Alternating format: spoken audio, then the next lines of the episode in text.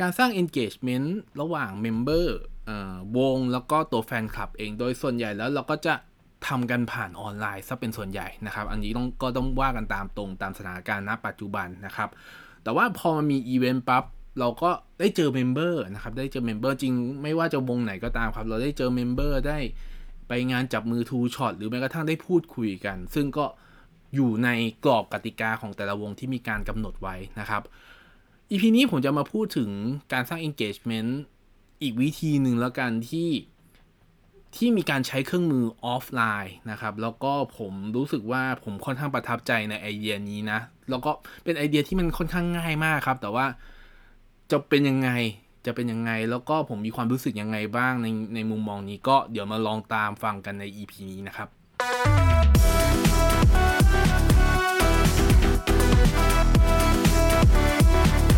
ชลแบงค์พอดแคสต์พอดแคสต์ที่พูดถึงวงการไอดอลในมุมมองของการทำการตลาดและคอนเทนต์ สวัสดีครับ EP ที่ 47 ของชลแบงค์พอดแคสต์ครับ EP นี้ผมขอพาไปนอกจักรวาล 48 แป๊บหนึ่งนะครับ เพราะว่าจริงแล้วผมมีความตั้งใจที่จะพูดถึงเรื่องนี้ โดยเฉพาะเลยเพราะ เมื่อสัปดาห์ที่ผ่านมาผมเพิ่งไปงาน Japan Expo มานะครับ แล้วก็จริงแล้วในงาน Japan Expo ผมคงไม่ได้พูดถึงแบบรายละเอียดนะครับ แต่ว่ามันมีแน่นอนครับ มันมีเรื่องไอดอลขึ้นมานะครับ มีการแสดงวงไอจากวงไอดอลหลาย ๆ วง Last Idol Thailand นะครับเอ่อสเวตหรือว่าวงอื่น ๆ มาเล่นมาแสดงสดเอ่อมาเล่นเกมนะครับ ซึ่งมันเป็นกิจกรรมที่มันเกิดขึ้นในงาน Japan Expo ครับ แต่ว่าเอ่อ สิ่งที่ผมจะพูดถึงก็คือเป็นวงที่ผมตามมาประมาณปีกว่าๆแล้วครับ ต้องบอกปีกว่าๆแล้วเพราะว่าผมเพิ่งจะนึกได้ครับว่า เอ๊ะปีที่แล้ว มันตรงกับวันเกิดของเมมเบอร์คนหนึ่งก็คือเข็มนะครับ แล้วก็ผมก็เพิ่งมารู้ว่า เอ้ย มันวนกลับมาอีกรอบนึงแล้วก็คือวันเกิดเข็ม ซึ่งผมก็ตกใจพอสมควรเพราะว่าเออผมติดตามวงมาปีหนึ่งแล้วเนาะนะครับประจวบเหมาะกับว่าจริงแล้วตัววงฮาโตบิโตเองนะครับ ที่ผมพูด ถึงในหลาย ๆ EP ของพอดแคสต์ผมอะมีเพิ่งมีเพิ่งจะมีการประกาศกิจกรรมขึ้นมากิจกรรมหนึ่งนะครับ แล้วก็นั่นเป็นกิจกรรมที่รันกันยาว ๆ นะครับ ก็คือกิจกรรมที่ชื่อว่า h a t o Passport นะครับ จริงแล้วตัว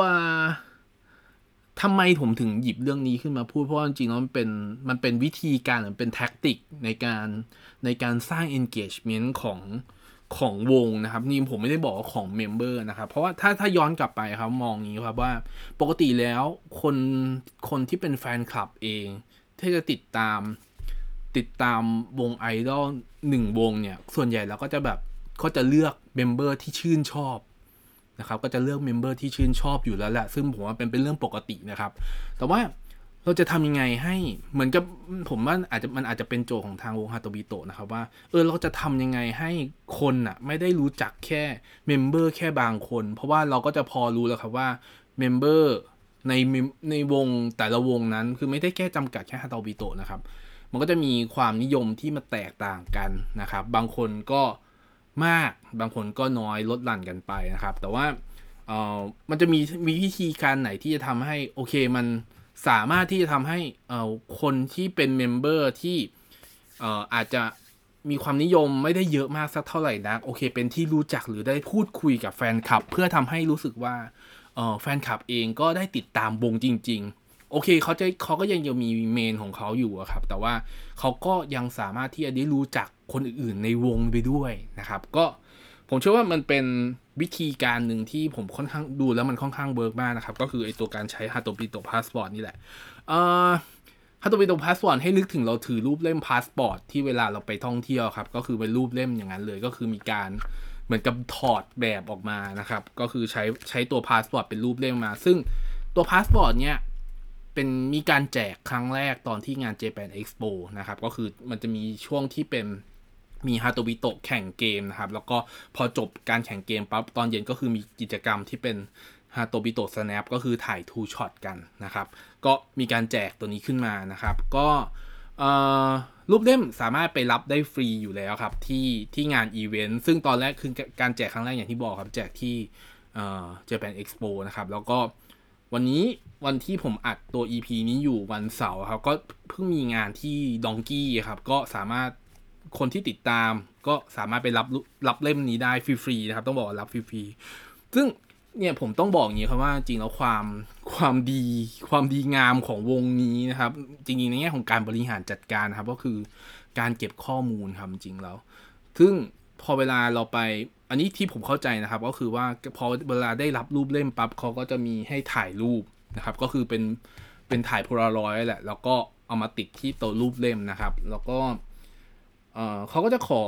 บัตรประชาชนนะครับ เพื่อไปเหมือนกับไปดูข้อมูลว่าจริงๆแล้วเขามีฐานข้อมูลที่เก็บไว้อยู่หรือเปล่า ซึ่งโดยปกติแล้ววงนี้เก็บเก็บฐานข้อมูลของแฟนคลับเอาไว้ครับ เพราะว่า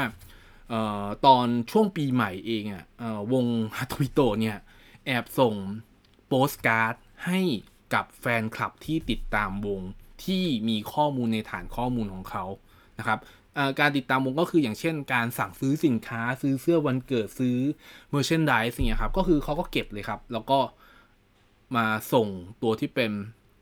โปสการ์ดสวัสดีปีใหม่มาให้ ซึ่งผมโคตรประทับใจจะบอกผมโคตรประทับใจจริงๆครับ ในแง่ของการทำซึ่งผมตกใจมากๆเลยว่าเฮ้ยทำไมเขาเขาคิดอะไรที่มันง่ายๆอะไรเงี้ย แต่ว่ามันรู้สึกมันมันมันเข้าเข้าถึงใจตัวที่เป็นคนที่เป็นแฟนคลับ หรือคนที่ติดตามวงนะครับ โอเค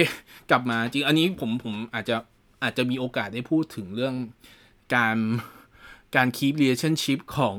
ของของของตัววงนะครับในแง่ของการการเก็บ Data อีกทีหนึ่งถ้ามีโอกาสนะครับ แล้วก็ถ้ามีข้อมูลเพียงพอนะครับอะคราวนี้มาพูดถึงพาสปอร์ตอีกครั้งก็คือเราถ้าเราได้รูปเล่มครับ แล้วก็พอได้รูปเล่มปั๊บก็จริงแล้ว อาจจะเป็นความด้วยความที่มันเป็นอนาล็อกนะครับก็คือมันเป็นรูปเล่มที่มันจับต้องได้ ซึ่งมันก็จะไม่เหมือนกับการใช้แอปที่สแกนนั่นนู่นนี่ครับพอเป็นรูปเล่มปั๊บเราก็ต้องรักษารูปเล่มรักษาตัวเล่มนี้ แล้วก็ต้องพกไอ้เล่มเนี้ยไปเมื่อมีเมื่อมีกิจกรรมของวง ซึ่งมันก็จะมีการติดตามมีการประกาศ ซึ่งเราต้องติดตามการประกาศของวงอยู่แล้วว่าโอเค สัปดาห์นี้วงมีออกที่ไหนบ้าง ให้เอาพาสปอร์ตไปด้วย ซึ่งในแต่ละครั้งก็จะมีการเซ็นพาสปอร์ตโดย member นะครับ อันนี้คือสิ่งกิจกรรมที่มันเกิดขึ้นนะครับทุกงานจะมีสแตมป์หนึ่งสแตมป์นะครับ แล้วก็มีการระบุว่าสแตมป์นี้ไปเกิดที่งานไหน แล้วก็ member ที่ไปร่วมงานมีใครบ้างก็คือจะให้เราก็จะให้เอาพกไอตัวรูปเล่มเนี่ยก็คือไปให้ member ไปสแตมป์แล้วก็จะได้พูดคุยกับ memberนะครับ อันนี้ก็อยู่ที่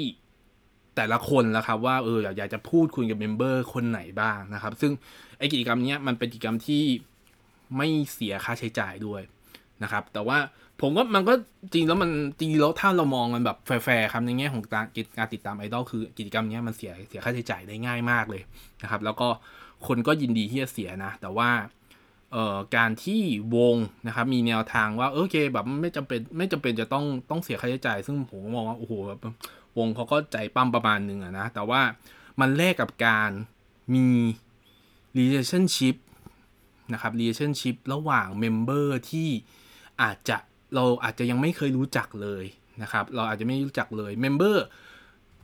อาจจะไม่รู้จักเราอยู่แล้ว ซึ่งมันก็เป็นเรื่องปกติครับ แต่เราเราอาจจะรู้ว่าเออ member คนนี้ชื่ออะไรคนนี้ชื่ออะไร แต่ว่าเราอาจจะไม่เคยคุยเลย แต่ว่าไอกิจกรรมเนี้ยมันสามมันทำให้คนอย่างผมที่ผมอาจจะไม่คุยกับน้องคนหนึ่งมาก่อนเลย แต่ว่าผมเห็นรู้ว่าผมเห็นรู้รู้นะว่าชื่ออะไรได้คุยกันครั้งแรกครับ ซึ่ง ถ้าเกิดว่ามองว่ามันต้องมีค่าใช้จ่ายหรือมันต้องมีการเสียตังค์เนี้ย ซึ่งจริงเราอย่างที่บอกว่าเรายินดีที่จะเสียตังค์แต่ว่า ถ้าเราได้พูดคุยก่อน แล้วมันสามารถต่อยอดไปสเต็ปถัดไปได้ ซึ่งมันมันก็แน่นอนครับว่าวงไอดอลทุกทุกวงก็คือต้องมีกิจกรรมมีมีการ มีมีทำมีกิจกรรมที่ต้องแบบทำให้ทำให้วงสามารถดำเดินต่อไปได้เงี้ยทางธุรกิจก็คือมันต้องมีค่าใช้จ่ายที่มันเกิดขึ้น อันนี้ก็คือรายได้ของเขาที่มันจะเกิดขึ้นในอนาคตอยู่แล้วครับ ถ้าเกิดว่ามี ซึ่งย้อนกลับมาก็คือว่าไอ้นี้กิจกรรมเนี้ยถึงแม้ว่าเราจะว่าโอ้โหใจดีจังเลยเว้ยฟรี แต่ว่าเรามองผมมองไปอีก step หนึ่งก็คือว่าเออมันพอมันมี engagement ปั๊บมันมี relationship ที่มันเกิดขึ้นผ่านบทสนทนานะครับ มันก็ช่วยให้พาไปใน step ถัดไปได้ง่ายขึ้นกว่าเดิม นะครับ ง่ายขึ้นกว่าเดิม ซึ่งจริงแล้วจริงอันนี้ผมแชร์ประสบการณ์นะ เพราะว่าประสบการณ์ล่าสุดของผมก็คือว่า เจอว่าเออผมไปนะครับ ผมไปเงี้ยแล้วผมไปเจอเมมทุกเมมบางบางเมมผมไม่เคยคุยเลยเอาผมผมบอกตามตรง ผมคุยแต่อ่าเออบางคนจริงๆครับ คุยกับเบนคุยกับข้าวสวย คุยเข็มคุยกับไอรีนะครับ อันนี้คือหลักๆที่ผมคุยแต่นอกนั้นคือผมแบบแทบไม่ได้คุยเลยจริง ๆ นะครับ ทบไม่ได้คุยเลยอะมีคุยกับพายได้บางส่วนนะครับ ก็คนอื่นผมไม่ได้คุยเลย แต่ว่าเออพอมันเป็นแอคทิวิตี้นี้ปั๊บผมรู้สึกว่าเฮ้ยแบบมันเหมือนกับโอเคมันเป็น first talk ก็คือการพูดคุยครั้งแรก การเจอหน้ากันครั้งแรก มีบางคนถามถามผมนะครับ อันนี้ต้องบอกถามผมว่า พี่เพิ่งมาครั้งแรกหรือเปล่า ซึ่งผมก็เฮ้ยเดี๋ยวผมมามาหลายครั้งแล้ว แต่ว่าเออผมไม่ได้เจอ ไม่ได้ไม่ได้มาคุยไม่ได้แบบมันเจอหน้ากันอะไรเงี้ย ซึ่ง มันมันมันย้อนกลับมาทำให้ผมฉุกคิดเลยครับว่าอ๋อกิจกรรมนี้มันมันต้องการต้องการอะไรอย่างนี้หรือเปล่านะ หรือว่าความต้องการจริงๆแล้วคือมันเป็นนี่แหละคือสิ่งที่เขาต้องการจริง ๆ ซึ่งถ้ามันเป็นอย่างนั้นจริงๆครับแล้วมันเป็นสิ่งที่ผมคิดก็คือโอ้โหมันมันมันสำเร็จแล้วล่ะ ในแง่ของการแบบเปิดหัวในการพูดคุยหรือว่าเปิดการสนทนานะครับพอมันสนทนาครั้งแรกปั๊บมันต้องมีครั้งที่สองครั้งที่สาม ต่อต่อไปเรื่อยๆ เพราะว่ากิจกรรมอย่างที่ผมบอกว่ากิจกรรมไอตัว Hato Passport เนี่ยมันมีมันน่าจะมีไปเรื่อยๆครับตราบใดที่วงยังออกงานได้อยู่นะครับ แล้วก็สามารถที่จะมีพื้นที่ในการพูดคุย เพราะว่าจริงๆแล้วต้องบอกอย่างนี้ครับว่าไอกิจกรรมไอตัวพาสปอร์ตเนี่ยมันจะต้องใช้พื้นที่ในการพูดคุย เพราะว่ามันก็จะต้องมีการต่อแถวแล้วก็ไปคุยนะครับ ซึ่งโดยปกติก็การพูดคุยก็จะแบบไม่ได้พูดคุยแบบ ระดับสามสี่ห้านาทีขนาดนั้นครับ เพราะว่าเราก็เห็นครับว่า คนที่ติดตามวงก็มีเยอะประมาณหนึ่งแล้ว ซึ่งถ้าเมื่อเทียบกันกับ ต้องบอกเทียบกันกับเมื่อปีที่แล้ว เพิ่มขึ้นมาเยอะพอสมควรเลยนะสำหรับผมนะครับแล้วก็จริงมันคือเป็นเรื่องที่น่าดีใจสำหรับวงแล้วก็สำหรับ member นะครับ ก็จริงแล้วก็ต้องบอกอย่างนี้ว่าสิ่งที่ เราได้รับมันคือมันคือรูปเล่มนะครับ แล้วการพูดคุยการเปิดบทสนทนากับ member ที่เราอาจจะไม่ได้เคยคุยมาก่อน เราบางเมมผมก็เจอว่าเฮ้ยโอ้ย member คนนี้คุยสนุกเอ้ย member คนนี้เขาเขาเขา cast เกมได้ ซึ่งแบบผมชอบอันนี้ผมบอกเลยว่าน้องเฟรนครับ ก็คือเป็น caster ที่เขาแบบเป็นณณวันที่จัด Japan Expo เนี่ยเขาเป็นคนเขาเป็น caster เป็นพิธีกรในการ cast เกมในการพากย์เกมด้วย ซึ่ง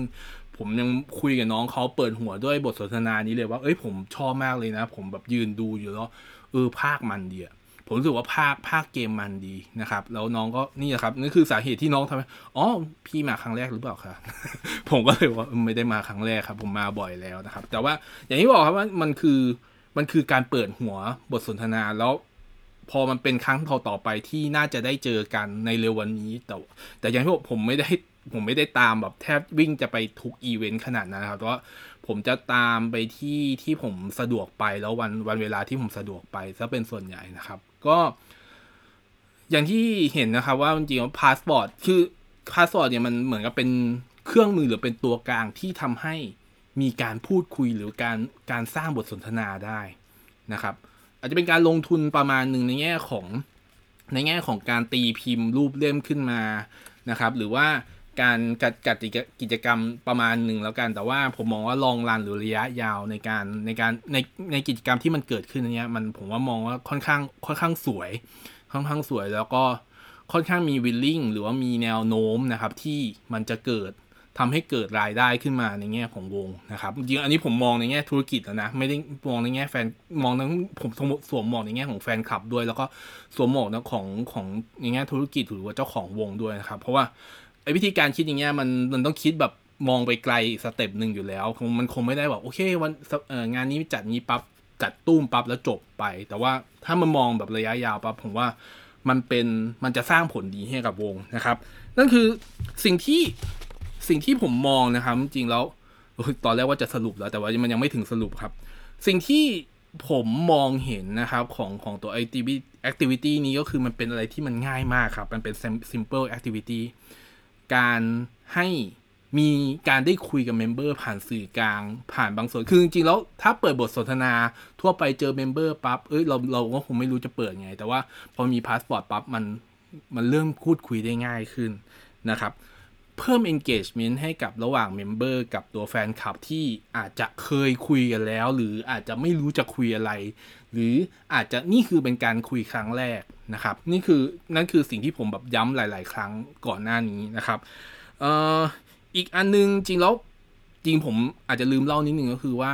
ก็ในช่วงปีที่ผ่านมาครับมันตัวทางทางวงฮาโตบิโตเองก็มีวิดีโอคอลครับซึ่งเป็นวิดีโอคอลที่เหมือนเขาจัดธีมหลายธีมครับซึ่งธีมหนึ่งก็คือธีมท่องเที่ยว ผมก็มองว่า มันอาจจะมีการต่อยอดมาจากตอนไอตัววิดีโอนะหรือเปล่า แล้วก็มันกลายมาเป็นตัวพาสปอร์ตนี้ ซึ่งผมว่ามองก็มองว่ามันเป็นเหมือนกับเป็นภาคต่อของ หรือว่าเป็นมองเป็น big picture ของของตัวกิจกรรม หรือความเป็นวงฮาโตบิโตนะครับ เพราะว่าด้วยเพลงด้วยอยู่แล้วนะครับ เพลง Open World ด้วยนะครับ จริงหลายอย่างเลยพอมันพอเรามาค่อยๆ ทบทวนปั๊บอ๋อมันเพราะอันนี้มันเลยเกิดอันนี้ขึ้น อ๋ออันนี้เกิดขึ้นปั๊บเราจะคิดอะไรต่อ แล้วอันต่อไปมันจะเกิดอะไรขึ้น นั่นคือสิ่งที่จริงมันเป็นแนวคิดที่มันมันควรจะเป็นนะครับจริงแนวคิดที่ควรจะเป็น เพราะว่ามันจะเห็นเป็นภาพต่อเนื่องกันได้เรื่อยๆนะครับเอ่อมันเป็นลิงเกจบอกว่ามันเป็นลิงเกจของของเพลงของกิจกรรมของแบบการสปินต่อยอดนะครับ ซึ่งจริงแล้วผมเห็นผมเห็นการต่อยอดอย่างเงี้ยไม่กี่วงนะ ก็อย่างอีกวงหนึ่งก็คือเอ่อ CGM มาแหละ นะครับ จริงๆแล้วถ้าผมคงไม่ได้พูดลง CGM ขนาดนั้น เพราะว่า CGM ผมก็พูดบ่อยประมาณหนึ่งนะครับเอ่อน่าจะเป็นประมาณนี้ครับ ซึ่งจริงๆ แล้วผมมองอย่างนี้ครับว่าเอ่อฮาโตบิโตพาส Hato Passport มัน Hato Passport มันเป็นเป็นเครื่องมือที่มันเครื่องมือที่ง่ายมากที่เขาทำขึ้นมานะครับ แล้วก็มันช่วยให้ member ช่วยให้แฟนคลับ ช่วยให้วง เดินต่อไปข้างหน้าได้ง่ายขึ้น ด้วยความแนบแน่นด้วยด้วยด้วยความด้วยความสัมพันธ์ที่โอเคขึ้น ด้วยความสัมพันธ์ที่มากขึ้นกว่าเดิมด้วยซ้ำเพราะจะไม่ได้แค่เจาะจงแค่เมมอย่างเดียวเท่านั้น แต่ว่าจะทำให้คนที่อยู่ในวงทุกคนสมบจะเมือเสมอภาคก็อาจจะไม่ใช่สักขนาดนั้น แต่ว่ามีความใกล้เคียงกัน มีความมีความมีความ connect กันระหว่างตัว member กับตัวแฟนคลับให้มากขึ้นกว่าเดิม member ก็จะไม่ได้ถูกทอดทิ้งในบางคน ก็ยังสามารถที่จะ โอเคเฮ้ย เรารู้จักคนนี้รู้จักคนนี้นะครับ นั่นคือ EP นี้นะครับ ที่ผมจะมาพูดถึงตัวตัว h e t o Passport นะครับ ก็ปิดท้ายของ EP นะครับจริงๆต้องต้องบอกว่า ผมไม่นึกว่า member หลายๆ คนของฮาโตบิโตจะมาแอบฟังนะครับ เพราะว่าจริงๆแล้วผมก็ไปไปกิจกรรมของฮาโตบิโต มาเยอะประมาณหนึ่งพอสมควรดีกว่าถึงแม้ว่าผมจะไม่ได้แบบเริ่มต้นก้าวแรกของฮาโตบิกับก้าวแรกของฮาโตบิโตตั้งแต่เริ่มแรกเลยก็ตาม แต่ว่าพอผมมาพูดถึงฮาโตบิโตปั๊บเออผมไปเจอหน้า member นะครับ member ก็จะหลายๆ member หลาย ๆ คนก็จะทักผมว่าเอ้ยพี่หนูฟังหนูฟังพอดแคสต์ของพี่อยู่ซึ่งผมไม่ได้มีความคาดหวังในการฟังพอดแคสต์เลยนะครับ แต่ว่ามันเป็นสิ่งที่ผมรู้สึกว่าผมอยากจะถ่ายทอด ผมอยากจะพูดถึงให้คนรู้จักวง พูดถึงมุมมองที่ผมมองนะครับ เพื่อทำให้รู้สึกว่า เออแบบมุมมองของการรันธุรกิจไอดอลหรือว่าแอคทิวิตี้ที่มันเกิดขึ้นกับธุรกิจไอดอลที่มันเกิดขึ้นเนี่ยมันมันเป็นยังไงบ้าง แล้วก็ผมสนับสนุนความเป็นครีเอทีฟนะครับ ผมสนับสนุนความเป็นครีเอทีฟเพราะความเป็นครีเอทีฟนี่แหละ มันจะช่วยให้โดดเด่นกว่าวงอื่น ๆนะครับ ไม่จริงทุกวงมีความครีเอทีฟอยู่แล้วแหละแต่ว่า ยิ่งคุณครีเอทีฟยิ่งคุณคิดมุมมองด้วยมุมมองของแฟนคลับ ด้วยมุมมองที่มันเกี่ยวข้องกับวงเกี่ยวข้องธุรกิจ ถ้ามันสามารถประสานกันทั้ง 3 ส่วนเนี้ยเข้ากันด้วยกันด้วยครีเอทีฟเนี่ยวงคุณจะมีความโดดเด่นแบบยังเห็นได้ชัดเลยนะครับ ซึ่งฮาโตบิโตะ